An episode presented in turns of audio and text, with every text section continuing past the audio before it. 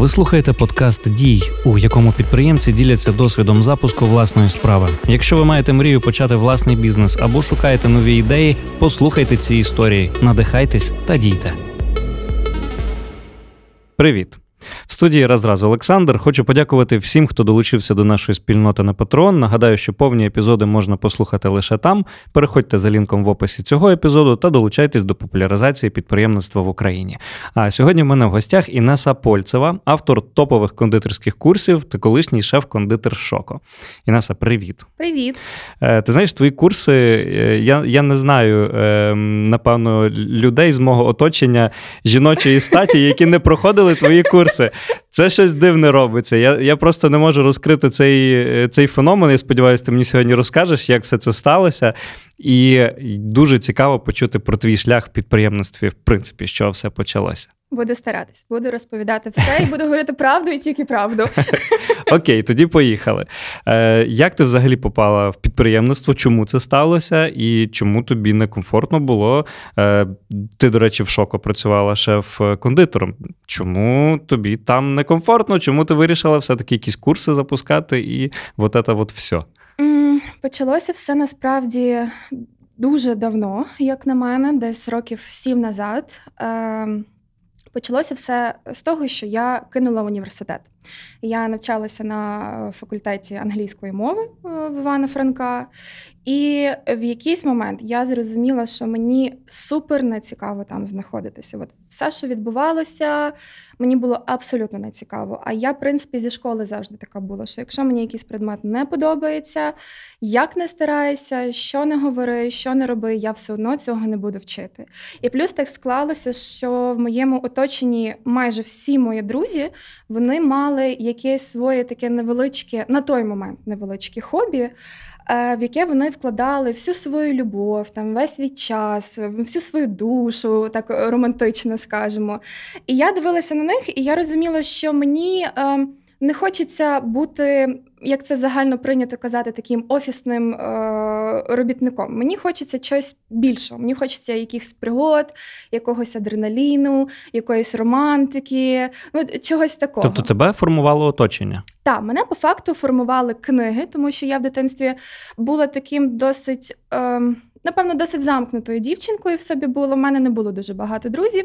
Я постійно була десь там в книжках. От я могла там Гаррі Поттера до третьої ночі е, під ковдрою читати, ховатися від мами, щоб вона не бачила вночі. Е, тато вставав в сьомій ранку. Я ставала спеціально в шостій для того, щоб встати, годину почитати продовження Гаррі Поттера, і потім вже разом з татом почати збиратися до школи. Ну тобто, я завжди десь була от в тому книжковому світі, і мене, напевно, ці всі казки так само і сформували моє бачення на світ. Так само е, в сім'ї в нас, е, в принципі, досить багато родичів, які займаються своєю справою. Е, моя мама, наприклад, так само, вона вже. Напевно, близько 20 років, мені здається, займається секонд-хендом. І почалося все теж дуже спонтанно. У нас просто не було що їсти. Реально, тому що тато був е, тоді дуже молодим, він, здається, був тільки офіцером. Е, тоді зарплати в офіцерів були дуже маленькі, і нам реально не було що їсти. Ми жили в Яворові, і нам е, бабуся відправляла просто посилки з їжею. Моя мама в якийсь момент не витримала. Е, взяла мої речі, які на мене вже були малі, і просто пішла продавати. І так крок за кроком, крок за кроком, і вона вже так успішно, от понад 20 років, професійно займається секондом. Але вона, е, ну це зараз же, вона займається таким прям аутлетом класним. І я так само це все, коли росла, я це все бачила навколо себе, і десь воно там всередині мене відкладалося, хоч я на то і не звертала увагу. І так само і оточення, і мої друзі, я так само на них дивилася, і я розуміла, що мені десь підсвідомо хочеться так само. Мені хочеться мати щось таке своє. От не просто працювати там з 9 до 6, а прям от щось таке, знаєте, що я дуже такий великий романтик. Мені завжди хочеться якоїсь сильної емоції mm-hmm. всередині себе. Так, щоб, от прям, якщо ти вже щось робиш, то так, щоб аж прям от. Все, от ти знаєте, не їш, не спиш, не п'єш, от ти тільки про то і думаєш, і все. І воно так і склалось. Я в якийсь певний момент захопилася е, випічкою. Причому, що до того я, в принципі, була однією з тих дівчат, яка навіть яєчню не вміла посмажити. От прям взагалі ноль повний. Е, І все сталося в той день. Перший раз, е, коли мої батьки поїхали в Харків і вперше лишили мене одну, і мені стало цікаво щось спекти. І от з того моменту, все, от, знаєте, от сталося оце от, от щось там всередині відбулося. Мгм. І так, е, крок за кроком мене затягували більше, більше і більше. Мені хотілося щось спробувати складнішого, цікавішого. Я тоді ще працювала е, в кол-центрі в МТС. І е, так само воно на мене дуже сильно, напевно, повпливало, тому що там були дуже круті люди, які мене максимально в тому підтримували. Слухай, це дуже важка робота Так, це було дуже важко. І якраз коли я коли я звільнялася, е, я не знаю, чи мені вже можна насправді про таке говорити, бо ми ем, підписуємо. А, ну от мені здається, Ну, ми не хоч не кажи. Ні, мені здається, що вже е, вичерпаний той договір. Е, Просто дзвінки в МТС вони йдуть ніби по країні. Не знаю, як зараз, принаймні тоді так було. Вони йдуть навхрест. І на той момент тільки почалася вся історія з Луганськом і Донецьком. І ці дзвінки поступали в наш кол-центр. Мгм. І це було дуже важко, тому що дзвонили люди, і були такі дзвінки, що, наприклад, там дзвонить чоловік. И він каже, девушка, я знаю, что вам нельзя со мной о таком говорить, но мне очень страшно. Просто поговорите Мгм. со мной, расскажите мне какой-то тарифный план. Сколько у меня на счету, что угодно. А ти чуєш, що ззаду щось відбувається, тобто якась там стрілянина, ще щось такого плану. І морально це було супер Капець. важко просто. І багато людей, особливо дівчата, в них, звичайно, істерики були, сльози. І е, в мене на той момент дуже сильно впала моя успішність, бо е, там є певна шкала оцінювання, вона в мене дуже впала. І я пам'ятаю, я е, напередодні сиділа. І в мене на той момент вже було дуже багато замовлень, і я тоді займалася виключно капкейками такими маленькими. Ну, теоретично, Е. через це в тебе і спала твоя успішність. Так, тому що я, е, ти працюєш е, в день на кол-центрі, Мгм. а ввечері ти приходиш і починаєш випікати. І фактично ти не відпочиваєш. Але от якось воно так. Я того моменту просто навіть не помітила. А скільки тривав цей період такий? Десь півроку. Півроку. Я е, перший раз. Е, І тоді так само тільки почав розвиватися інстаграм, і я перший раз е, запостила в інстаграмі, там що я от зробила. Якщо хтось має бажання, може в мене замовити. Мгм. Мене замовила одна дівчинка, потім друга, потім третя, потім четверта. І воно просто як сніжний ком пішло. Але проблема була в тому, що тоді починати було набагато важче, ніж зараз. Тому що зараз є мільйон курсів, зараз є й- супер розвинений Ютуб, зараз є купа магазинів, куди ти можеш піти, і вибрати супер гарну упаковочку, супер гарну стрічечку. Мгм. Тобто, все фактично, от, от так, от на блюдечку можна е, взяти. На той момент того взагалі не було. Не було ні курсів, а якщо і були, то це якісь захмарні гроші. Е, Не було де взяти якісь знання, тому що знову ж таки той самий Ютуб не так е, тоді ще сильно розвивався. І був там один-два магазини кондитерських на ціле місто, і то в різних кінцях міста. Там коробки в одному, а стрічки в іншому. І ти отак от цілими днями катався. Тобто, це було набагато важче зробити, ніж зараз. І в якийсь певний момент, це було 8 березня, і я просто прийшла і зрозуміла, що в мене замовлення назбиралося на 500 капкейків. Е, На той момент е, для мене це був шок, е, тому що я- не розуміла взагалі, як це сталося. І я пам'ятаю, що я сіла, і я подумала, що напевно так далі не може бути, треба щось вирішувати і треба визначатися. Було дуже страшно, тому що отут спрацювали якраз такі стереотипи про те, що а що скажуть люди? Мгм. А я ж без вищої освіти, а я ж буду без роботи. А як мені платити за квартиру? А раптом в мене не буде замовлень, а раптом там ще щось станеться. І це дуже великий тиск зі сторони твоєї сім'ї, бо ти все одно маєш якусь відповідальність перед ними, бо це твої батьки, і вони надіються, що ну, ти кимось станеш, а не будеш сидіти, грубо кажучи, в них на шиї до 40 років. І плюс це тиск так само зі сторони суспільства. Оця от фраза: а що подумають люди? Мгм. І плюс ще один страх це вже внутрішній, коли ти просто сидиш і думаєш про те, що а якщо в мене не вийде, от якщо я провалюся, і от нічого з того доброго не вийде.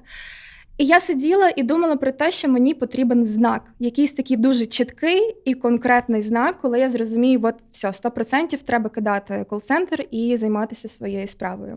І на наступний день я приходжу, а в мене була. Просто я не знаю, найкращий директор в світі в кол-центрі Каміла Рустамова. І вона підходить до мене і каже: Слухай, тебе сьогодні поставили на е, повторний випробувальний термін бо в тебе дуже сильно впала твоя успішність, і якщо ти повторний не пройдеш, тебе звільняють. І я просто лапаю себе на думці: ну, я ж просила знак. От і не є цей знак. І я пам'ятаю, підходжу до неї. Я дуже переживала, і я безмежно її люблю. Е, І я дуже переживала, що вона скаже, як вона відреагує, чи не підставлю я її, наприклад. Uh-huh. І я до неї підходжу, і тільки відкриваю рот. Вона така: ти звільняєшся? Кажу, да, Боже, дякую. Нарешті до тебе дійшло. І я просто спочатку не зрозуміла. І я якось розказала їй про свої внутрішні переживання. Е, мені на той момент було, напевно, десь 20 років, мені здається. І вона була перша людина, яка мене заспокоїла і просто нормально мені пояснила, каже: Ну, слухай, що ти втрачаєш? В тебе троє дітей, чи в тебе кредит на квартиру, чи в тебе mm. кредит на машину. Що тебе зупиняє? Якщо в тебе не вийде, ти в будь-який момент можеш вернутися до нас назад, і ми тебе без проблем приймемо. Але попробувати все ж таки вартує, ти нічого не втрачаєш. Вона була саме тією людиною, яка от посадила мене і спокійно мені все це пояснила. І я подумала: да. Треба. І я звільнилася, і перші тижні, звичайно, було дуже страшно. От розкажи про перший день. А, Я не пам'ятаю його, мені здається, я була не в собі. Ну, ти встала зранку, розумієш, тобі не треба нікуди йти, відкриваєш інстаграм. Е, я не пам'ятаю його, чесно, як в тумані. Ну, ти, ти все одно, ти перші два тижні живеш з думкою, що раптом в тебе не вийде. А потім йде час, е, і ти розумієш, що ну, нічого поганого не стається. Ти все ще маєш гроші, ти все ще маєш що їсти, ти все ще маєш замовлення, все окей, життя продовжується. Ну, це звичайно в тому випадку, якщо ти щось для цього робиш, а не просто сидиш на ну місці ну, і чекаєш, що там щось впаде на голову. І от через два тижні я якось заспокоїлася. Заспокоїлися разом зі мною мої батьки, тому що для них був шок, коли я кинула університет. Це uh взагалі для них просто був е, удар не те, що нижче пояса, а ну просто катастрофа була. Тому що е, це ж був перший раз, коли я так якось. Е, зробила не так, як сказала мама. Угу. І це була така. І Я просто була дуже спокійною і дуже такою, от, ну, треба, то треба. Я ніколи, наприклад, не сперечалася з батьками. Були якісь, як і всіх дітей, конфлікти, да? але я якось ніколи. Ем, мама сказала, я зробила, скажімо так. А тут е, я провалила, я завжди згадую, яка іронія долі вийшла я провалила екзамен, чому я вилетіла з університету, я провалила екзамен з французької мови. І тепер життя всіма шляхами мене вертає до французької мови. І я просто іноді в шоці від цього, наскільки от іронічно воно У нас, виходить. до речі, є наша спільнота в Телеграмі, і я коли от вчора оголошував, з ким ми будемо mm-hmm. записувати випуск, попросив скидати питання. Одне з питань було, власне, про твоє навчання у Франції. Викладали ж французькою, правильно? А, Ні, я ні? зараз до цього дійду, я розкажу. Е, там насправді зараз все набагато легше, ніж було колись. Mm-hmm. Але я якраз тоді вилетіла з університету, і моя мама просто, знаєте, майже як агнідишащий дракон зі словами Ти мені більше не дочь. Тато прийняв трошки іншу стратегію. Він, як військовий, просто вирішив зі мною два тижні не розмовляти. Заставляв віджиматись, ні? Е, Ну, це насправді подіяло більше, ніж мамин спосіб. Тому що мені хотілося підійти до тата, так його трошки потрусити і сказати: ну не кричи на мене, ну будь ласка, ну хоча б матюкни мене, хоч трошечки, будь ласка. Е, От і е, після того, як я пішла з університету, це був шок для батьків. А тут я йду е, з якоїсь роботи, яка мала більш-менш стабільність, і для батьків це теж шок. Mm-hmm. Але вони з часом побачили, що все добре, все окей, я працюю, я маю гроші, і мама почала мене підтримувати. Вона, в принципі, завжди мене підтримувала. Але... А ти прямо на кухні пекла? Да, дома. Тобто вони це бачили, от як це все відбувалося? Я на той момент вже жила окремо. Ага, ти окремо жила. Так. Угу. От це ще один фактор, чому батьки заспокоїлися, тому що я дала зрозуміти, що я самостійна, все окей, я собі сама, я вас не чіпаю. А кликала маму допомагати?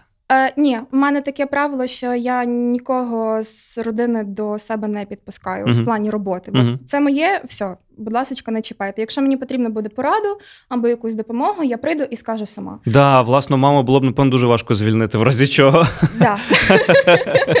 Моєї мами ще такий характер, дай Боже. Вона би ще тебе звільнила. А, І от отак от я поступово, після того, як звільнилася, я почала розвиватися сама на своїй кухні. А, Я спочатку знімала квартиру окремо, потім тато після того отримав ділянку. А, І е, батьки віддали маленьку стару квартиру мені, відповідно, і я облаштувалася там. Але в якийсь момент. Е, коли я вже з'їхалася зі своїм майбутнім чоловіком, е, я зрозуміла, що треба це міняти, тому що це було дуже важко поєднувати дім і роботу. В якийсь момент ти втрачаєш межу. І ти більше не розумієш, де ти відпочиваєш, де ти працюєш, де дім, а де робота. В тебе все якось змішується просто в одну кучу, і це неможливо розібрати.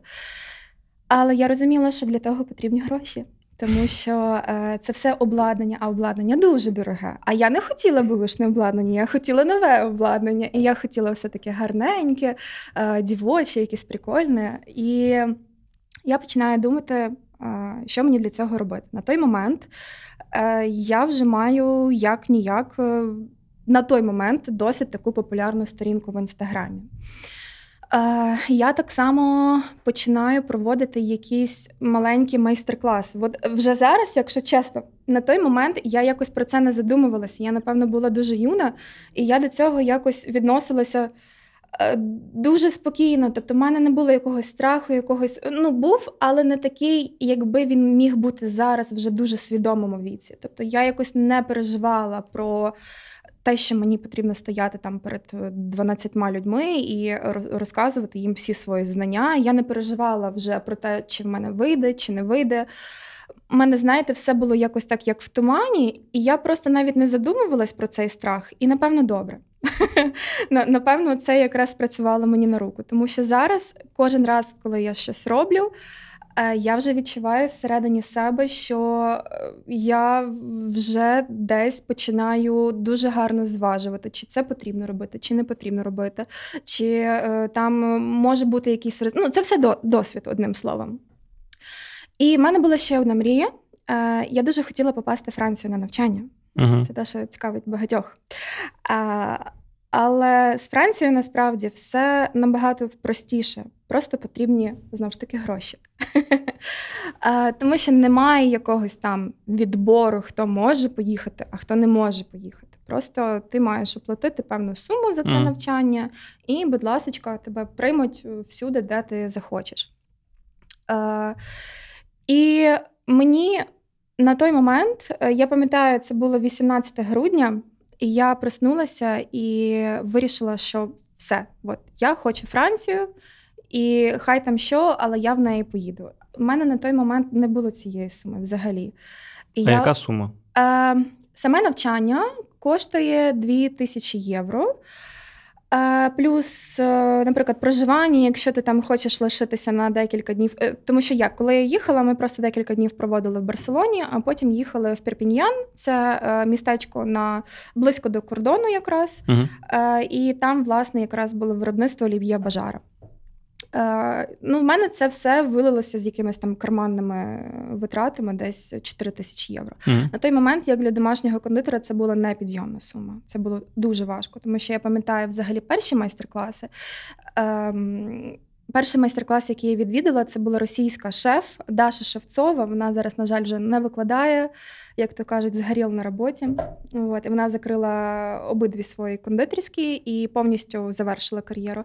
Але це було, знаєте, як от перша вчителька. Оце приблизно ті самі відчуття. Тобто от саме вона навчила мене всій тій базі, яку в принципі я використовую до сьогодні. Вона навчила вирівнювати, складати торти, декорувати їх. І що саме головне.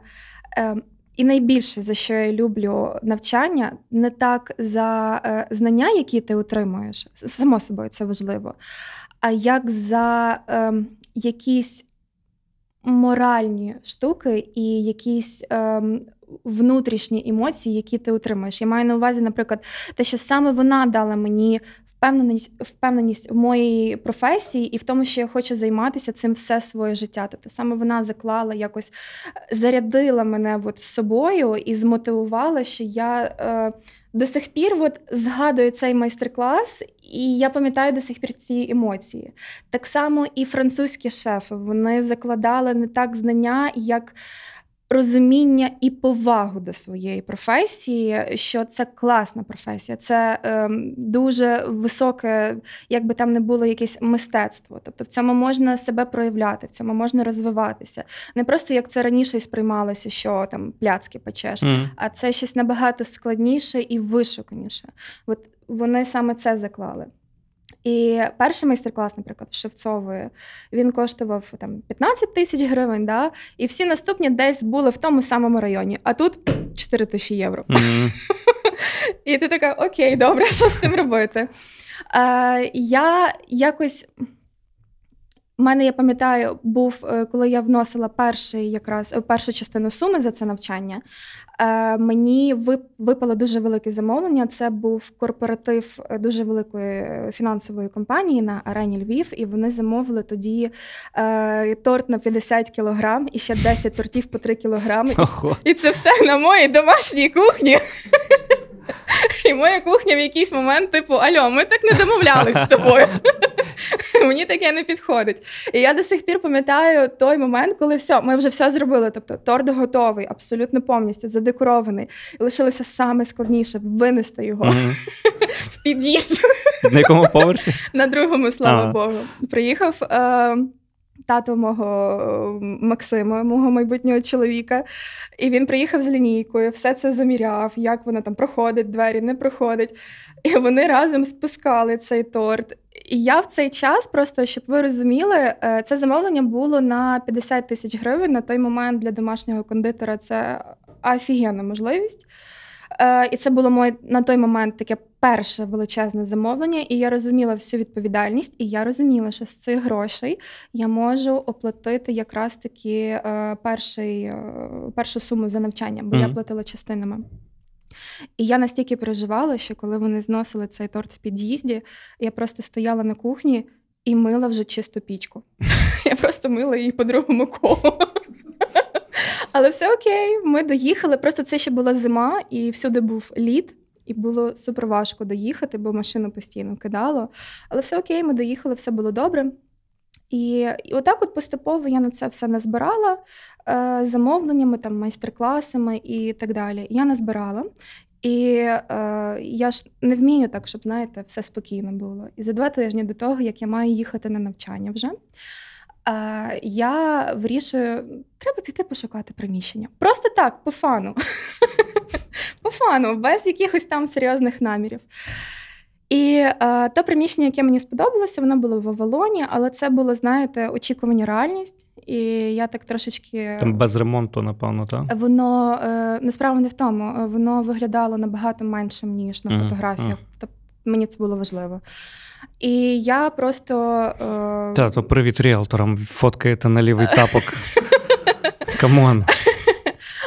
І я на той момент вже працювала е, з подружкою, вона була моєю напарницею, і ми з нею вирішуємо разом просто прогулятися по району і подивитися, де є які приміщення. Ми так знайшли студію свою.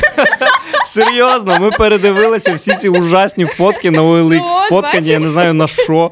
Просто пройшлись по району і знайшли місце. От, І ми так само, це вже вечір, супер темно, нічого не видно. І е, на Чорновола 75 є дуже прикольна новобудова Схід сонця називається. Mm-hmm. І, і я безмежно е, на той момент е, мені та новобудова подобалася, і я безмежно хотіла в ній жити, мати квартиру. І я йду і на першому поверсі бачу вільне приміщення. І ми такі, слухай, йдемо, подивимося, що там. І якраз е, в той самий момент туди, в це приміщення, йдуть дві жіночки і чоловік. І ми думаємо: блін, от це, напевно, йде маклер. Mm. А, І якраз ті жіночки йдуть дивитися приміщення. Думаємо, блін, ну ладно, все одно підемо, подивимося. А це вже темно. Вони зайшли, і ми просто стаємо, дивимося в вікно, отак от в наглу на них. Вони виходять з питанням дівчат, ну, якісь проблеми, може вам допомогти. Ми їм пояснили, що ми шукаємо приміщення. І вони запросили нас подивитися. І якраз перед тим, як ми е, зайшли, ми йшли по вулиці, і мене якраз моя напарниця спитала, як я собі уявляю моє ідеальне приміщення. І я їй там розказала все в деталях.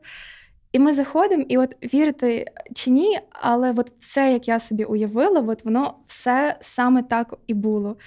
І я розумію, що в мене просто нуль в кармані. Я все віддала на навчання абсолютно. І вони кажуть: ну як вам? І я така, ми беремо. І е, я пам'ятаю, що власник навіть не дуже хотів зі мною спілкуватися, тому що е, ну, ти ж дівчинка, така юна, там, от такого плану, якесь таке відношення uh-huh. було. Тому що навіть коли ми робили ремонт, я дуже чітко пам'ятаю, що е, він мене покликав і сказав: Давай ми плитку, бо він клав плитку за свій рахунок, і він каже: Давай ми плитку покладемо тільки до середини. Я кажу: А чому? Ну, ти побудеш пару місяців. Раптом в тебе щось не вийде, а мені ту плитку зривати. Я кажу: Е, ні. Кладемо повністю всю. Ну, тобто, якісь такі от моменти mm. були. Зараз же все окей, якби пішов третій рік, і він вже розуміє, що навряд чи я кудись дінусь. А, І мені треба було за два тижні а, знайти цю суму за перший, за другий місяць і плюс маклером. Uh-huh. Оренда була 500 доларів. Ну і враховуючи, що всі гроші пішли на навчання, то ці півтори тисячі мені були якби як добрий вечір, як то кажуть. Але І мені... то тільки за перший місяць. Так. І мені, а плюс ще обладнання, ремонт, mm-hmm. всякі такі штуки. Е, Мені позичила мама. Е, Я її е, з часом потім віддала. Мені позичила мама, ми, ми підписали договір. І я собі щасливо поїхала в Францію, не думаючи про те, що мені потім вертатися і закупляти обладнання і всю іншу історію. Е, Тепер, власне, про навчання Франції. Я не знаю, може є якісь там певні питання, які люди задавали, які їх цікавлять. Але загалом в нас є е, мінутка реклами. В нас є е, дуже класна. Е, Зараз вже враховуючи пандемію онлайн школа е, кондитерського мистецтва. Ем, і е, нею керує Тетяна Вербицька. Це школа Кіса і Київська, і вони якраз таки організовують поїздки Францію на навчання, тому що сама Тетяна, може, якщо дивилася король десертів, вона там була в суддях якраз. Uh-huh. І оскільки вона частково живе в Франції, то вона якраз організовує організовувала, як знову ж таки враховуючи пандемію, організовувала багато поїздок на навчання, е, особливо до Олів'є Бажара. Олів'є Бажар це е, чемпіон Франції, е, в нього своє величезне виробництво. Це людина з неймовірною кількістю титулів, нагород. Е, ну, тобто, скажімо так, людина в своїй професії досягнула, напевно, всього, чого вона тільки могла досягнути. І в неї своє виробництво, своя школа, і він дуже класний. Ми зараз до нього дійдемо. Е, І я якраз от їхала саме з Тетяною Вербицькою, тому що фактично вони одні, напевно, з небагатьох і, в принципі, найвідоміші, хто організовує такі поїздки в Україні. Тому що е, є ще дуже багато людей, які організовують з Росії, да, але це трошки якби не наша історія. Е, І, звичайно, що я е, поїхала з Тетяною, тому що це було зручно. У нас була супер інтернаціональна група. У нас були дівчата із Дубай, із Сибірі, і ну, одним словом, дуже така інтернаціональна група вийшла. Е, І ми якраз приїхали. Олів'є Бажар, до слова, треба сказати, він такий, знаєте. Він дуже суворий. В нас, по-перше, було правило, що ми не можемо користуватися телефонами. Якщо він побачить, що хтось користується телефоном, то ми всі дружно їдемо додому. Тому ми заходили в клас, е, телефончики клали в спеціальний столик. І йшли собі. І потім, коли він десь відходив, то ми, як якісь е, школярі, хтось стояв на шухері, mm-hmm. а хтось фоткав все, що тільки можна фоткати, просто отак от цим телефоном. Тому що ну, хоча б щось треба було на пам'ять мати. Він дуже строгий. Е, В них просто ідеальна чистота в цеху. От просто наскільки це можливо, настільки в них ідеальна чистота. Ми іноді навіть сміялися, що його е, робітники вони, напевно, виходять чхати на вулицю, потім вертаються назад. А, Але ну, звичайно, що в них трошки простіше відношення, наприклад, до деяких моментів, які не розуміють в нас. Нас, наприклад, на кожному кроці якась людина, яка не дуже занурена в виробництво, в нас кричать про те, що а де ж рукавички? Чому без рукавичок? А, Франції Олів'є Бажар облизував палець кремом і потім знов той палець макав кремом. Mm-hmm. Тобто вони дуже якось спокійно до того відносяться, але в. Ем, мені дуже подобається його точка зору на це. Він завжди каже, що в людини має бути відчуття власної гігієни, перш за все. Якщо того немає, жодні рукавички її не врятують. І це круто. От це правильне відношення до того всього. Ну але звичайно, що е, в них не дозволяється там біжутерії, хіба що е, обручка може бути виключенням, і його е, власне таке побажання це щоб не було жодних татуювань. Ой. Mm. І я пам'ятаю, ми коли приїхали, нам е, Тетяна Вербицька сказала, що е, дівчата Олів'є Бажар дуже любить гарних дівчат. Тому, будь ласка, всі червона помада і хлопаємо очками. І ми ж всі такі українки, всі такі нафуфирені. В червоних чоботях. З червоною помадою, такі віки хлопаємо йому. Доброго дня, Олів'є. Ну, він просто знає англійську, mm. і ем, він сам говорить французькою. Тетяна Вербицька, оскільки вона знає французьку, вона нам перекладала. Але ті, хто знав англійську, могли спокійно з ним так само поспілкуватися. Ну, але в цей момент ще вартує зазначити, що його дружина працює разом з ним. І тепер уявіть, стоїть собі така мадам Бажар, а ми тут всі такі: о, Олів'є Бажар. а, Ну і він себе в певні моменти. Ем, Трошки в нього є оці е, замашки сексиста, мені здається, тому що коли в тебе щось не виходить, він зазвичай каже: не переживай, ну ти ж дівчинка, все добре. Угу. Дівчата так бісилися, в них просто піна з рота йшла. То він так мотивував, напевно, да? Щоб... Насправді він дуже класний. Ми вже потім в останній вечір він зробив нам подарунок, і ми була єдина група, яку він повів до свого друга е, в його друга заклад зіркою Мішлен. І ми була єдина група, якій він зробив подарунок. Та ясно, якраз... ви всі з червоною помадою приїхали. І відвів нас всіх на вечерю. Ну, от Зі своєю дружиною. Ми ту дружину трошечки вином напоїли, вона нам Відвели. все розказала. Вивели. Вона нам про нього все роз... Вона просто сама по собі дуже мовчазна. Е, я це зрозуміла в той момент. Е, я перед тим як приїхати в сам Пірпіньян е, на навчання, я провела два дні в Барселоні, і я за день до їла в них там на ринках, знаєте, оці креветки зразу готують, mm. міді, оце все. І я взяла собі креветки, і я випадково вколола палець хвостом креветки. І я на наступний день вже стояла на навчанні і відчувала, як мені пульсує палець, так що мені просто аж в голову віддає. І десь до кінця дня той палець в мене вже був розміром з Київ, напевно. А, і, ну, А Франції ти нічого не купиш без а, рецепту лікаря. Угу. Тобто, в принципі, майже нічого. Чекай, ну ти ж кондитер, ти сама знаєш рецепти. всякі.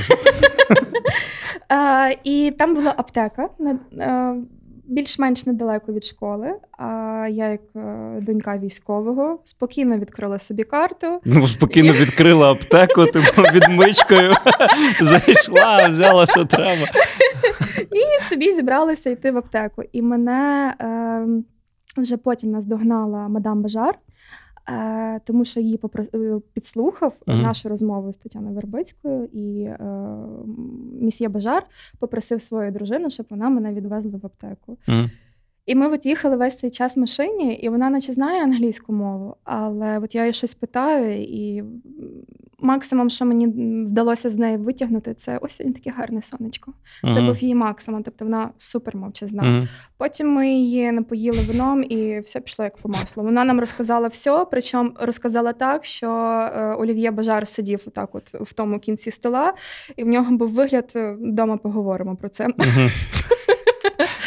А, І я приїхала тоді в аптеку, і мені французи сказали: ну, от тримайте антисептик, макайте двічі на день по 5 хвилин. Якщо не поможе, то зверніться до лікаря. Я подивилася на свій палець, на цей антисептик, і зрозуміла, що ну. Якби, напевно, з того нічого доброго не вийде. Але потім я вернулася в школу, і до мене підійшов місьє Бажар. І просто як якийсь такий, наче лев, який тільки що мене врятував. Він такий Відгриз палець. Він до мене підходить і каже: Ну, от бачиш, якби я не любив жінок, я хіба би про них так піклувався, як про тебе зараз. І я думаю, боже, моя ти курочка. Мощно. Окей, давай вертаємося до бізнесу, бо це історія така, я розумію, надовго, і це це дуже цікаво. Е... А, І я вернулася з навчання. Угу.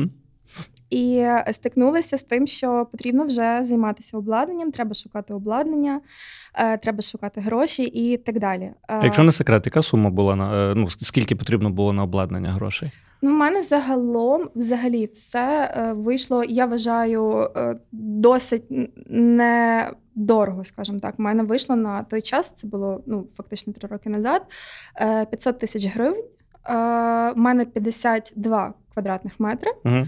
І я не планувала якийсь там грандіозний цех. Да? Мені потрібно було там, грубо кажучи, чотири столи, два холодильника, одна морозилка, е, мийка і звичайна пічка, і якісь е, багато-багато інвентарю. Ну, 10,5 тисяч. Да, да.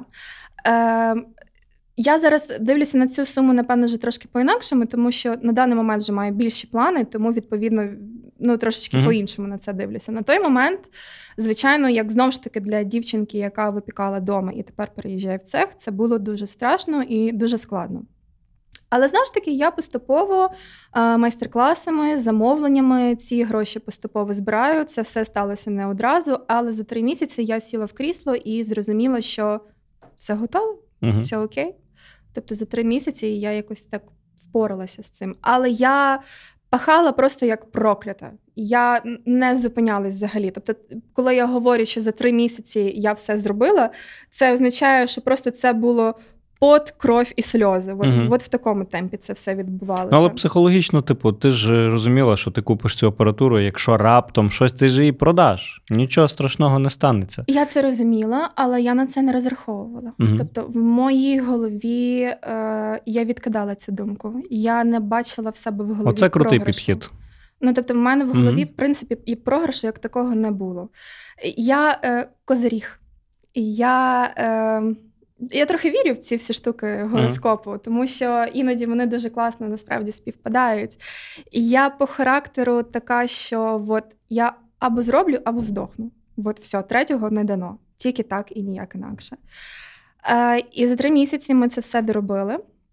І я стикнулася з тим, що мене накрила дуже жорстка депресія, тому що я не знала, що робити далі. Я е, зробила, виконала там на той момент дві свої найбільші мрії. Я прийшла навчання Франції, я відкрила цех. І я завжди кажу, що я як собака. Я, ну, все, йду на пенсію. Ні, я завжди кажу, що я як собака, мені треба кидати палку. От mm. палка це моя ціль. І я коли доганяю цю палку, я не знаю, що робити далі. Мені потрібна нова палка. І в мене ну, в мене є оця жага до вічних пригод, якихось, mm. якийсь спортивний інтерес. І я десь два місяці провела з нерозумінням того, що робити далі. Замовлення йшли, все було добре. А збільшилась кількість замовлень? Да, звичайно. Люди за тобою, ти коли поїхала в Францію, ти якимось чином це комунікувала в інстаграмі там чи десь? Я не було так довго в Франції, насправді. Угу. Ем, я... Ну, я маю на увазі, тобто люди бачили, що ти Конечно. поїхала, і е, це звичайно, тому що це так само дуже впливає на твою успішність, тому що угу. так само люди бачать, угу. вони про це говорять. І ти, як би там не було, скажімо так, підвищуєш свій авторитет в Це їх очах. Дуже цікава насправді тема особистого бренду. Ти не тільки говорила про те, що ти робиш, а про те, як ти вчишся, так. як ти живеш взагалі, що ти так. за людина. Це важливо, так? так? Е, І ти це одразу усвідомила? Чи це до тебе з часом якось просто само прийшло? Чи хтось порадив, сказав, Ні, дивись, треба. Це це внутрішнє. Угу. Це Я ніколи не про це не задумувалась, я просто робила. Більшість речей мене дуже часто питають: от як ти розвинула це все, як ти це все, е, скажімо так, розкрутила. Більшість речей відбувалася дуже інтуїтивно. Угу. Просто от мені здавалось на той момент, що так буде класно, і я це робила. Я завжди дуже сильно прислухаюся до себе, от максимально наскільки це можливо, тому що е, з віком і з часом і я зрозуміла, що те, що ми відчуваємо всередині, зазвичай воно є єдиним правильним рішенням. Ем, я, в принципі, більшість так рішень своїх приймаю, якщо чесно. Не знаю, наскільки це правильно, але воно завжди діє. Е, І я дуже багато всього показувала в інстаграмі на той момент. Е, Я показувала там, як ми готуємо замовлення, е, показувала все навчання Франції, я показувала якесь закулісся завжди. Я завжди намагалася зробити якийсь інтерактив, щоб було цікаво за тим спостерігати, щоб це не було просто от сухо, от вам десерт по такій-то ціні, і, будь ласка, uh-huh. от. я завжди е, я просто вірю в те, що. Е, бренд е, це в ньому має бути історія, в ньому е, має бути якась своя закладена романтика, сенс, щоб людина, коли купує оцей десерт, вона не просто сліпо його їла, угу а щоб вона знала, що стоїть за ним. Слухай, я від тебе сьогодні жодного разу не почув слово клієнт, і це дуже круто. Насправді немає нічого гіршого. Знаєш, коли це переводиться в формалізовану історію. Ти жива людина. За кожним брендом є якісь люди. І коли люди ховаються за брендом, це вже трохи може перерости у проблему, тому що це безлика, якась незрозуміла істота. Ти одразу дуже тепло і максимально відкрито до своїх клієнтів. От я про це і кажу: що коли е, оцей десерт попадає до рук людини, вона має не просто там відчути якийсь там смак, ще щось, а вона має знати, що за ним стоїть, який шлях подолав цей десерт. Для того, щоб попасти от до цієї людини в руки там чи на стіл, чи ще кудись. І яка саме креветка тебе вкусила? Так, це взагалі обов'язково. І тоді ем, як на мене, цей десерт набуває зовсім іншого значення. Він отримує контекст. Так, в нього є своя історія, в нього е, є якийсь, ну скажімо так, свій якийсь посил, угу. можливо, так. Угу. Тому що я, наприклад, так само. Ем, я ж використовую, наприклад, от навіть зараз в ці онлайн-курси, які я веду, я до сих пір використовую деякі ті рецепти, які я отримала, наприклад, там в Франції на навчанні. І я дуже люблю завжди розказати історію цих рецептів, як вони там до мене попали, чи де я їх знайшла. Тому що люди тоді, знаєте, це оце от Mm-hmm. Тобто в них якесь таке от зразу відчуття, і вони починають цінувати його набагато більше. Вони якось по-особливому починають до нього тоді відноситися. Розумієш, ти говориш такі речі, які вони в тебе абсолютно природні, абсолютно природно самі до тебе прийшли. Mm-hmm. А дуже часто буває так, що нам треба маркетинг, нам треба бренд. Come on, чуваки, це все зовсім не так формалізовано. Це все ну, це просто повернення до того, ким ми реально є, до до людей. Так. Да. Я е, з часом, до речі, це зрозуміла, що в принципі немає більш вигідної схеми, ніж просто бути от, бути собою. Такою, та як ти є. Все, от, все, більш нічого не треба. Угу. І якщо ти будеш цікава сама по собі як особистість, то і люди це відчують. Тому що як би ти там не старався, як би ти там себе когось не робив, не створював якусь ілюзію, це все одно все дуже відчувається. Та, фальш відчутний. А, І на чому ми зупинились перед цим? Ти Я знаєш, вже збилася. Ти вже... Нічого страшного. Е, Давай давай продовжимо цю тему з е, комунікацією з людьми, з комунікацією в соцмережах слово комунікація в соцмережах, воно вже якесь дуже хренове, якщо чесно. Ти просто з людьми людям розповідаєш те, як ти живеш, як ти працюєш, як ти створюєш. Да. Ти створюєш класний контекст навколо е, свого бізнесу. Хоча навіть чесно, я би не сказав, що це прям, ну, я би не назвав це слово бізнес. Це просто твоє життя, ти да. від цього кайфуєш. Да, да. І я, е, я завжди казала, що в принципі кондитерське мистецтво це та професія, яка не приймає і дуже сильно ламає повністю людей, які приходять не з любов'ю, а з жагою до грошей. uh Тому що якщо ти не любиш цю професію, вона буде пеклом для тебе. uh І якщо ти приходиш суто за грошима, вона так само буде пеклом. Вона просто зламає тебе. От, повністю. Я дуже багато таких історій знаю. Ем, було теж одне з питань в цьому в наш, нашій спільноті. Е, людина запитувалася: от ти мала власну справу, угу. ти не хотіла в найм. І угу. тут ти стаєш. Та, і тут йдеш в шоку. Я стільки хейту за це отримала. Розкажи. Просто капець, це був такий хейт. А, Я мислила, а, да, я не хотіла працювати на когось, це факт. але я розуміла, що це досвід, і це неймовірно крутий досвід, і я хочу отримати цей досвід. І да, в мене вже був свій доволі успішний проект. Е, Я завжди скромнічаю, тому я завжди кажу доволі успішний. І мені було там добре, і в мене була своя команда, і ми мали замовлення, і ми розвивалися, і все було класно. І це була така, знаєте, дівоча мрія. І тут е, от вся ця історія шоку стається. Це взагалі окрема історія, як мене запрошували. І я насправді е, дізналася, що мені будуть пропонувати набагато раніше, ніж це сталося. Угу. Шпигунів маєш всюди, так? Я мала час подумати. Угу. Е, Я сиділа ввечері, я зважувала всі за і проти. Е, Я дуже довго думала, чи мені це потрібно, тому що я так само знову ж таки віддавала собі якісь як це українською. Мене мене іноді буває за рахунок того, що іноді я спілкуюся російською, іноді українською. Знаєте, Та нічого мене страшного. деякі слова виміщаються. У нас навіть матюкатись можна на подкасті, так що все окей. Я віддавала собі отчет в цьому всьому, і е, я завчасно прийняла рішення, що я цього хочу. Мені дуже важливий цей досвід, тому що одна справа керувати проектом, в якому, грубо кажучи, п'ять людей, але він успішний, він класний, його люблять люди. Інша справа керувати, там, грубо кажучи, трьома кондитерськими, де не 5 людей далеко, mm-hmm. там 50 і більше людей, наприклад, якщо брати прям весь персонал.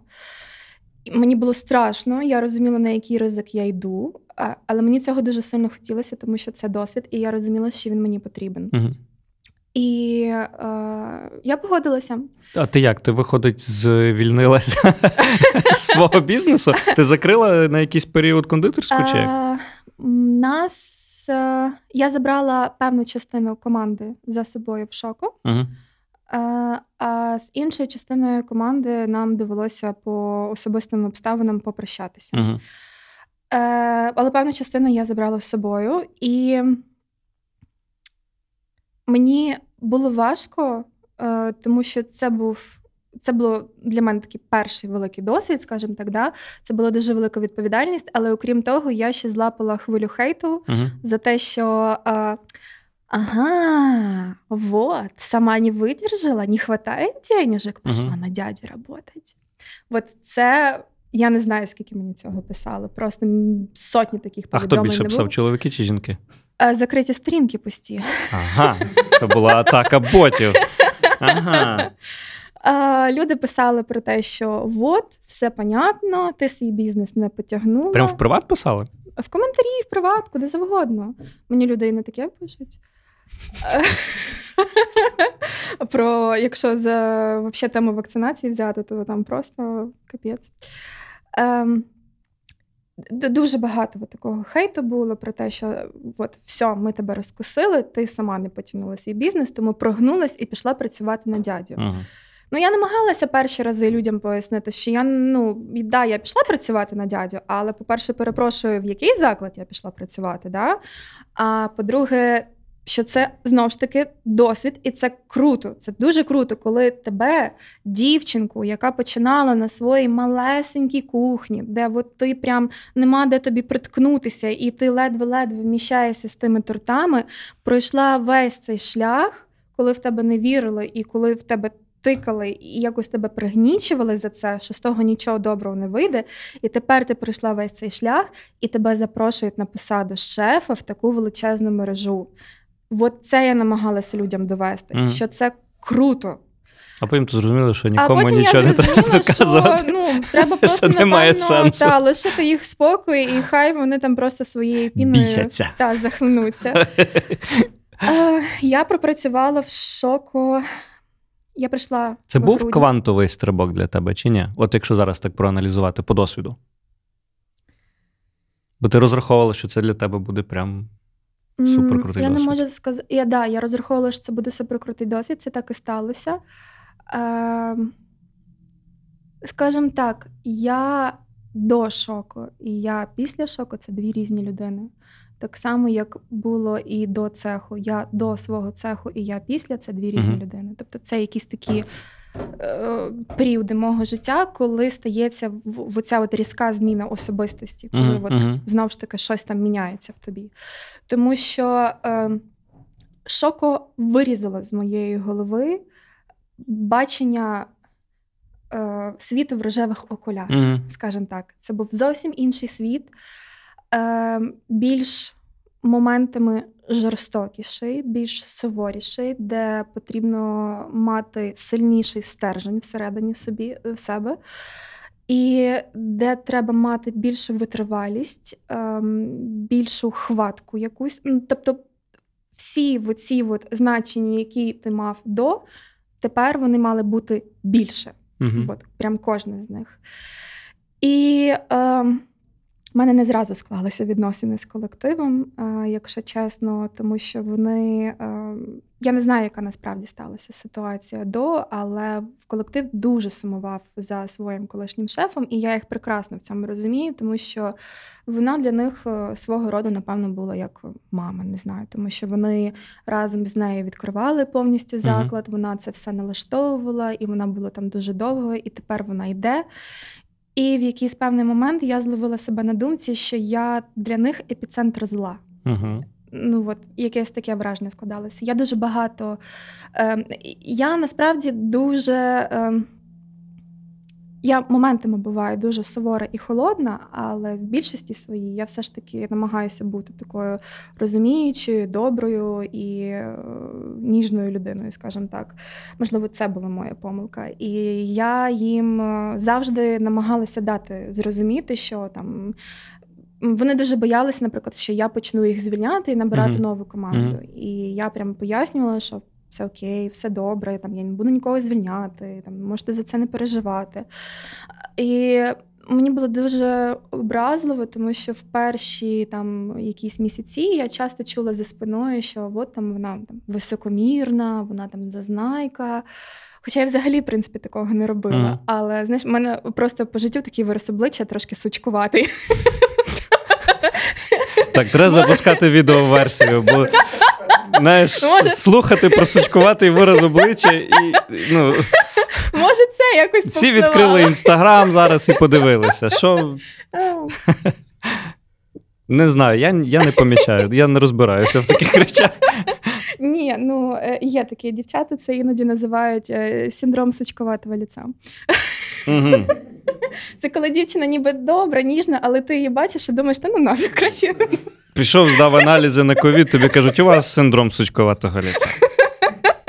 От в мене такий, знаєш, я можу вигляд... я можу бути всередині безмежно щасливою, на сьомому небі від щастя, але вираз обличчя в мене буде.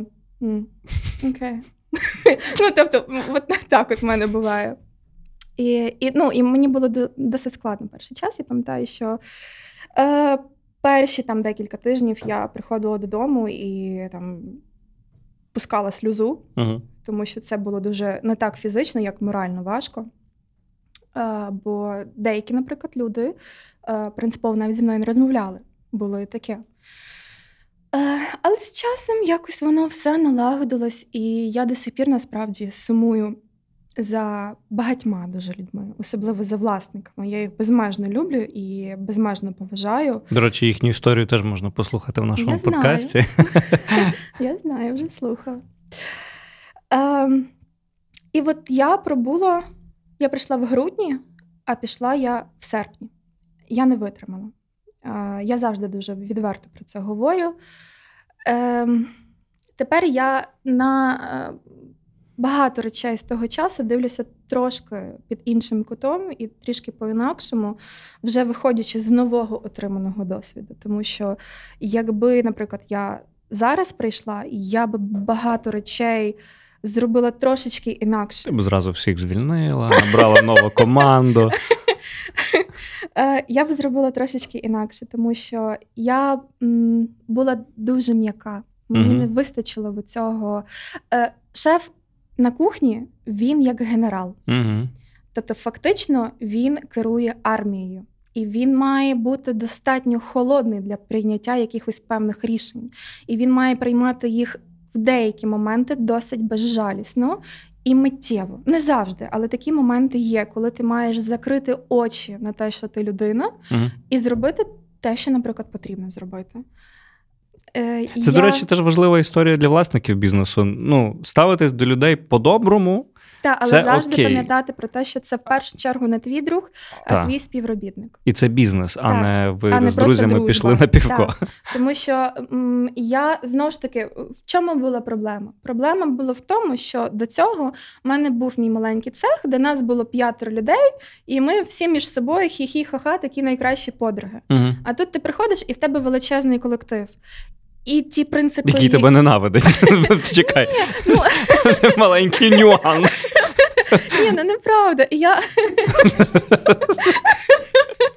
я, е, я завжди стараюся цю історію обходити стороною, тому що я дуже сильно боюся, що люди подумають щось погане про шоку. Це, це моя особиста історія. Ті люди, які працювали там, вони дуже класні. Але просто, можливо, так склалися обставини. Можливо, ми якось е, неправильно, я не знаю, там вели мене в цю команду. Є, це ін- індивідуальна ситуація.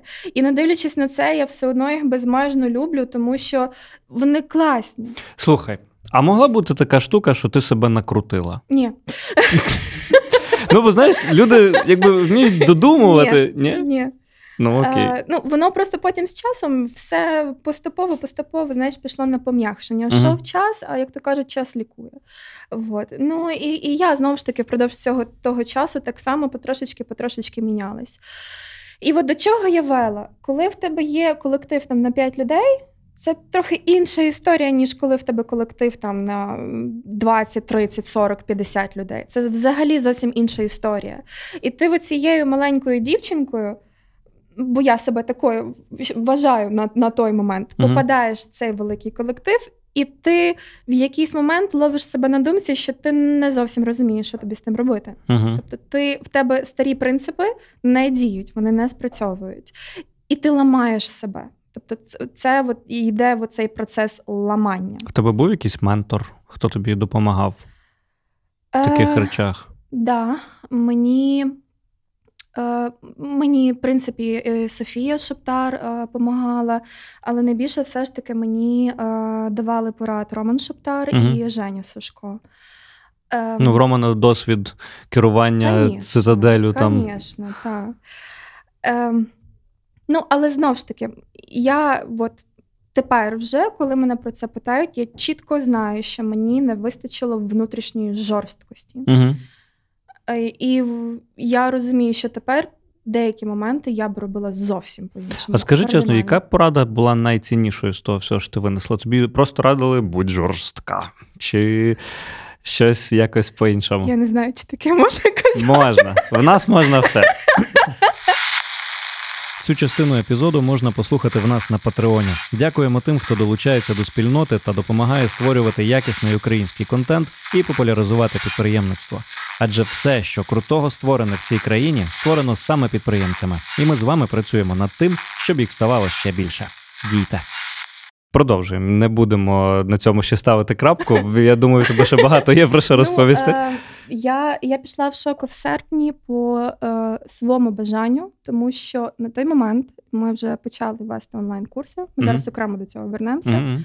але закінчимо цю історію. Е, я пішла в серпні, е, і в мене було, в принципі, напевно, десь три причини. Перша причина це дуже особиста. Е, і я про неї взагалі, в принципі, ніколи не говорю. Це, напевно, були знали про це тільки мої найкращі друзі, бо це було супер таке особисто. І, але воно дуже сильно повпливало на моє рішення. Прям дуже сильно. Ну, така інтрига. Прям. Ну, скажімо так, я отримала ніж в спину від людини, від якої я очікувала це менше за все на світі. Це була моя найкраща подруга. Угу. Ем, друге, на той момент ми вже вели онлайн-курси, і мені і я стикнулася з тією самою ситуацією, яка була, наприклад, там умовно 5 років назад, коли ти вдень працюєш в МТС, а ввечері печеш. Це була та сама ситуація. Тебе але... теж впала е, рівень успішності в шоку, та? і тобі сказали випробувальний термін. Але це було набагато тепер вже масивніша mm-hmm. проблема, тому що об'єми і відповідальність була в десятки разів більше. Ну і відповідно гроші були зовсім. Звісно, і я не витримувала, я не справлялася, тому що я, наприклад, там вранці і до вечора була е, в шоку. В шоці. А ввечері я приїжджала додому, і замість того, щоб відпочивати, я займалася справами, які відносяться до онлайн навчання. Uh-huh. І фактично в якийсь момент дійшло до того, що я не відпочивала взагалі. У мене не було вихідних. У мене і зараз їх немає, але на той момент. Це дійшло до піку, uh-huh. коли ти взагалі не маєш часу.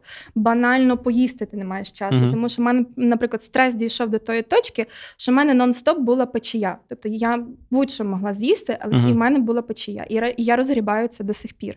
Я через стрес страшно поправилася.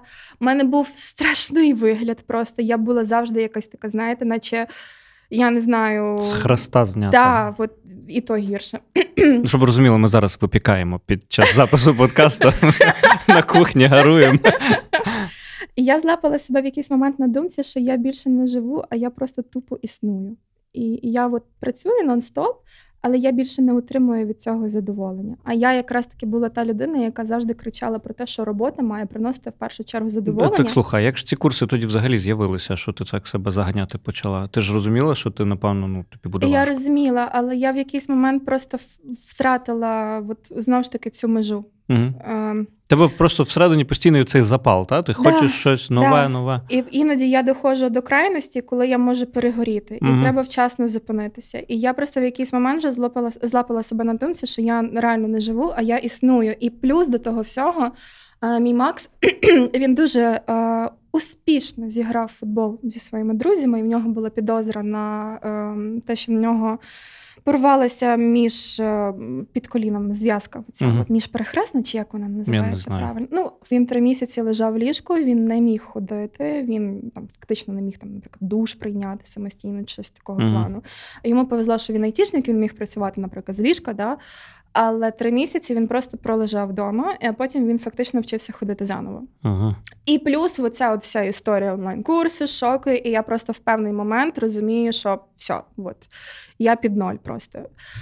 Е, Я приймаю рішення, що пора прощатися. Але я безмежно вдячна Софії за те, що вона в той день настільки м'яко і розуміючи відреагувала, і за те, що ми до сих пір підтримуємо стосунки. І я безмежно їх двох поважаю, і Романа і Софію. Вони мене дуже багато чому навчили. А, вот. На рахунок онлайн-курсів, це все сталося дуже-дуже для мене неочікувано. А, я завжди була людиною, яка топила за живий формат навчання. Uh-huh. Я завжди була тою, хто більше всіх кричав, що от тільки на живому онлайн-майстер-класі ви можете навчитися, там, як той торт складати, як його вирівнювати і так далі.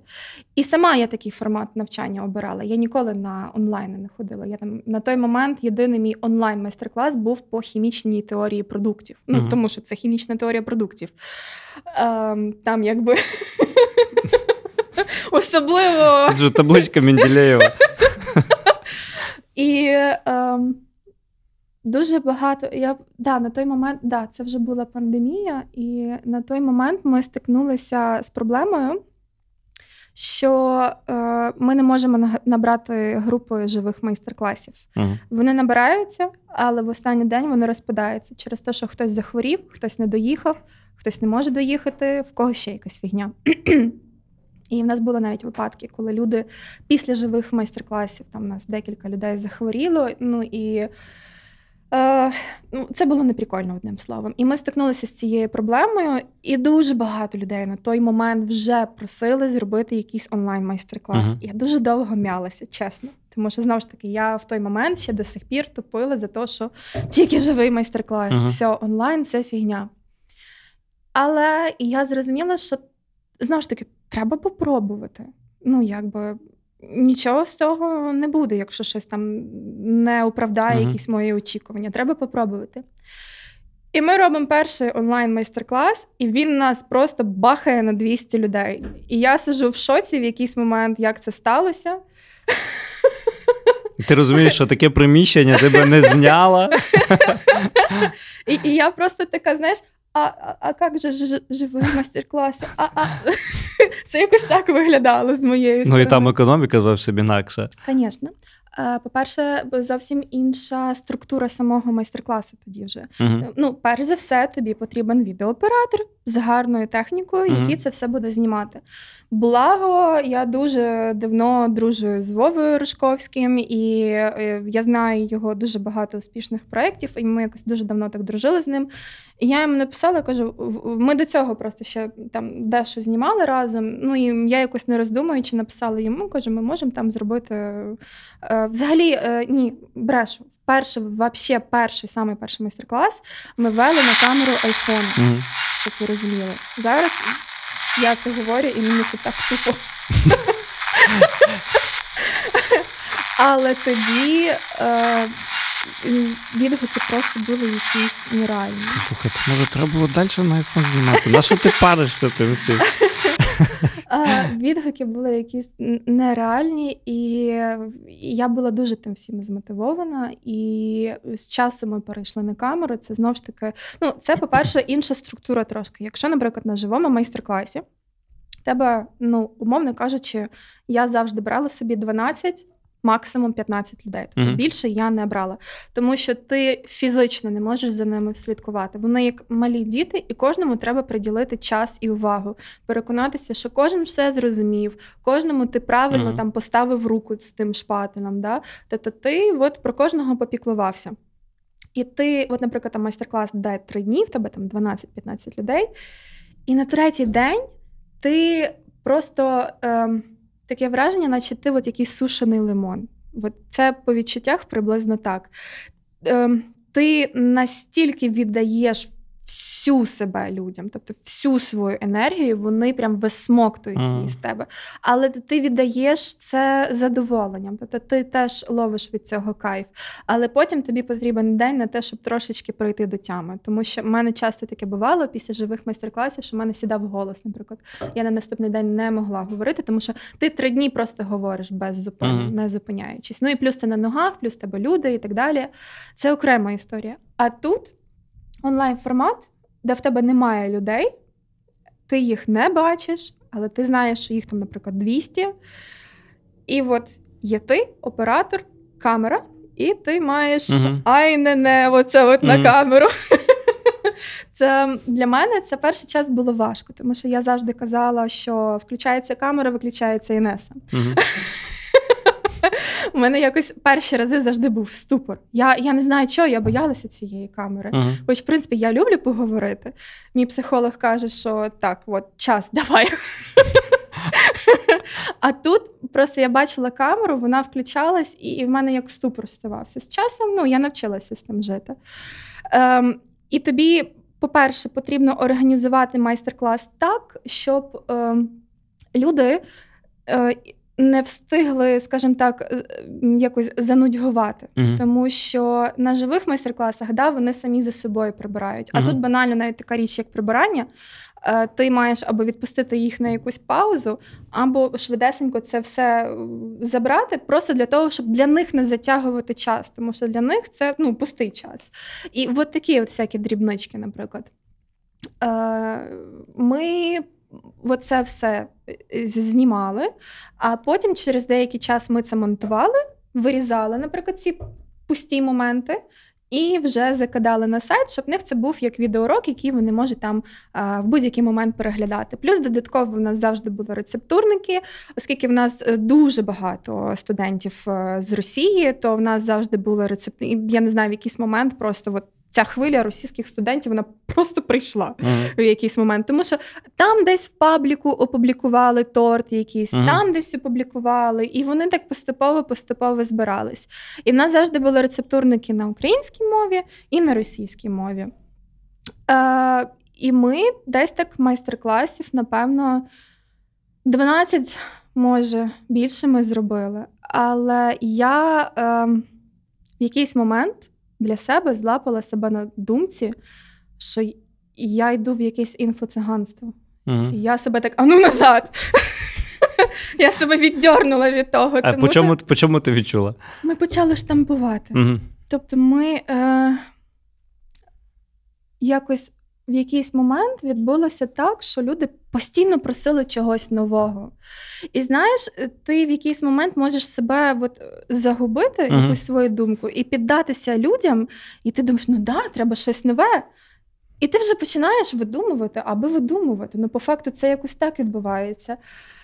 І я просто в певний момент якраз себе на цій думці зловила, що мені не подобається. Я не хочу, щоб воно так було, і нехай воно буде, як то кажуть, рідка, но метка. Uh-huh. І в принципі зараз по такій схемі ми і працюємо. Тому що чому ми зараз, наприклад, перезнімаємо повністю цей починаючий кондитер? Тому що. Я хочу е, перезняти його вже зовсім з іншою якістю, більш деталізовано і більш структуровано. Е, по от, е, в мене є зараз курс по е, листковому тісту. От він побудований саме так. Там mm-hmm. рецептурник, це вже прям така повноцінна книга з ілюстраціями, е, там з купою фотографій, е, деталізована. Ну, все прям до дрібниць. Так само і над от цим курсом ми так займаємося. От, може, є якісь. Прям конкретні питання. Щось питали про онлайн-курси? Е, Або про онлайн-курси? Так. Е, а, було питання. Що більше приносить коштів? Онлайн-курси чи е, реальний бізнес? Таке питання проскакувало. Ну, я вірю в те, що що ти вкладаєш, то тобі гроші буде приносити. Мені на даний момент, звичайно, що більші гроші приносять онлайн-курси, але тільки через те, що я свідомо повністю з головою в них пішла. Угу. І я просто в якийсь момент для себе чітко зрозуміла, що я не можу бути і там, і там. Це нереально. Інакше щось одне буде Як страждати. Як я тебе розумію? Да, по-перше, страждати буду я. Бо я в мене десь всередині є оцей юношеський максималізм, коли мені треба, щоб все було ідеально, все було таке просто от вилазене. Але коли в тебе декілька тих направлень, це фактично нереально. Mm-hmm. Ти розриваєшся між, між ними, і ти маєш, і, і, і ти розриваєшся між собою, тому так. що ти це постійно йде самозжирання. От просто реально самозжирання. Е, і ти не можеш одночасно і там, і там давати ідеальний результат. Треба поставити пріоритет, що для тебе більш важливіше. Угу. На даний момент, враховуючи, е, що в світі пандемія, я вирішила, що мені онлайн-формат буде набагато зручніший, тому що це дозволяє мені, по-перше, більше часу проводити вдома. Бо я до цього все своє життя. Е, я, наприклад, я з тих дівчат, яка ніколи майже не готує вдома. В смислі? Я серйозно. Друзі мого хлопця завжди кажуть, а ну понятно. Що там, є щось вдома? А він він ходить поїсти до пацанів в гості. я понял. А він мені дзвонить, типу, алло, доброго дня, можна тортик замовити? Я реально, ну зараз, е, враховуючи знову ж таки формат. В якому я зараз працюю, я маю на цей час. Uh-huh. Коли я працювала в шоку, ми жили на доставках і клінінгу. Uh-huh. У нас приходив там два рази в тиждень клінінг, тому що я просто не мала ні часу, ні сил, ні бажання. Тобто, мене вдома фактично не існувало. Uh-huh. Я там йшла в восьмій і приходила я далеко за ну, північ. 12, перша, друга, як коли. От мене вдома не існувало. Е, І знову ж таки, враховуючи, що зараз пандемія, це дає мені можливість більше часу проводити вдома, е, більше часу проводити по-перше, з собою, по-друге, там з чоловіком, е, слідкувати за домом, що мені хочеться, але я просто ніколи не мала такої можливості на це. І мені цей формат дуже зручний. Я в чому в ньому почуваю себе максимально комфортно. Тобто, і в мене бувають такі тижні, наприклад, що я можу там нічого не робити. Ну, це мені так здається, що я нічого не роблю, тому що графік, знаєш, різко зменшується. А бувають там такі тижні, коли в тебе просто розписано вплоть до того, що от тобі треба зараз поїсти, тому що якщо ти зараз не поїш, то потім в тебе більше можливості вже не буде. Uh-huh. І воно так постійно плаває. Але мене це на даний момент влаштовує, тому що мені це дуже комфортно і дуже цікаво. Я повністю віддаю всю себе цьому. Тобто я, ем, я отримую дикий кайф від продумування всіх цих е, деталей, від е, рецептурників, від зйомок. Я прям от мене аж от пре від того всього. Я от, Це знаєш, це той момент, коли ти встаєш з ліжка і все, вперед. Ти знаєш, в мене от це традиційне питання, яке я завжди в кінці задаю, про е, що б ти побажала людям, які вагаються чи стартувати свою власну справу. Мені в чаті написали, задай таке питання. хм, Ніколи не задавав. Ну, от Я от не знаю, чи є сенс його задавати, тому що у всьому, що ти говориш, Е, ти даєш відповідь на це запитання, як обрати справу, е, як взагалі психологічно до цього всього відноситися, та? і так далі. і так далі. Тобто, ну, мені здається, тема розкрита максимально, але щось я маю підозру, що ти маєш ще багато цікавих інсайтів, які, власне, в цьому питанні могла би розкрити. От сидить людина вдома, на твоїх курсах вчиться, ну щось її зупиняє. І я завжди кажу, що якби в світі все було так легко, як нам того хочеться, то не було б так цікаво.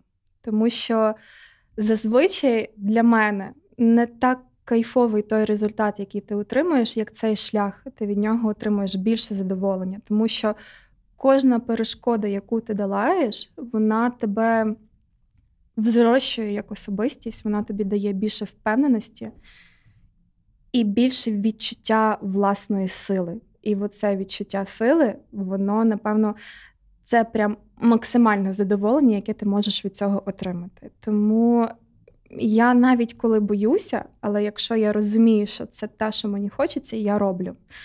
Я розумію всі ризики, але я все одно йду і роблю. Ну, я не можу по-інакшому. В самурая немає мети, в самурая є шлях. Так? Я просто завжди десь в голові відкидаю ідею того, що я можу провалитися. Угу. Бо на, не, не те, що я якось сама це роблю, вона просто в мене не існує в голові. Я, я вірю в те, що якщо ти, як би це банально зараз не звучало, якщо ти робиш все от з насолодою, з душею, якщо ти повністю цьому віддаєшся, воно. М- я не пам'ятаю, як українською обречено на успіх. Угу. От саме обрічено. От іншого бути не може. Якщо от ти робиш саме віддаючись повністю процесу. От в нього тільки одна доля це успіх. Це, це mindset. І це mindset успішного підприємця, та й, в принципі, будь-якої, напевно, адекватної людини. Завжди настроюватись на перемогу. Не думати про ніякий негатив, не думати якісь запасні плани, yeah. там ще щось таке. Ти просто береш, робиш, і, робиш, да. і то, від чого ти реально кайфуєш. Да, і будь-що буде. Круто. Я тобі неймовірно вдячний. Дуже крутий випуск сьогодні.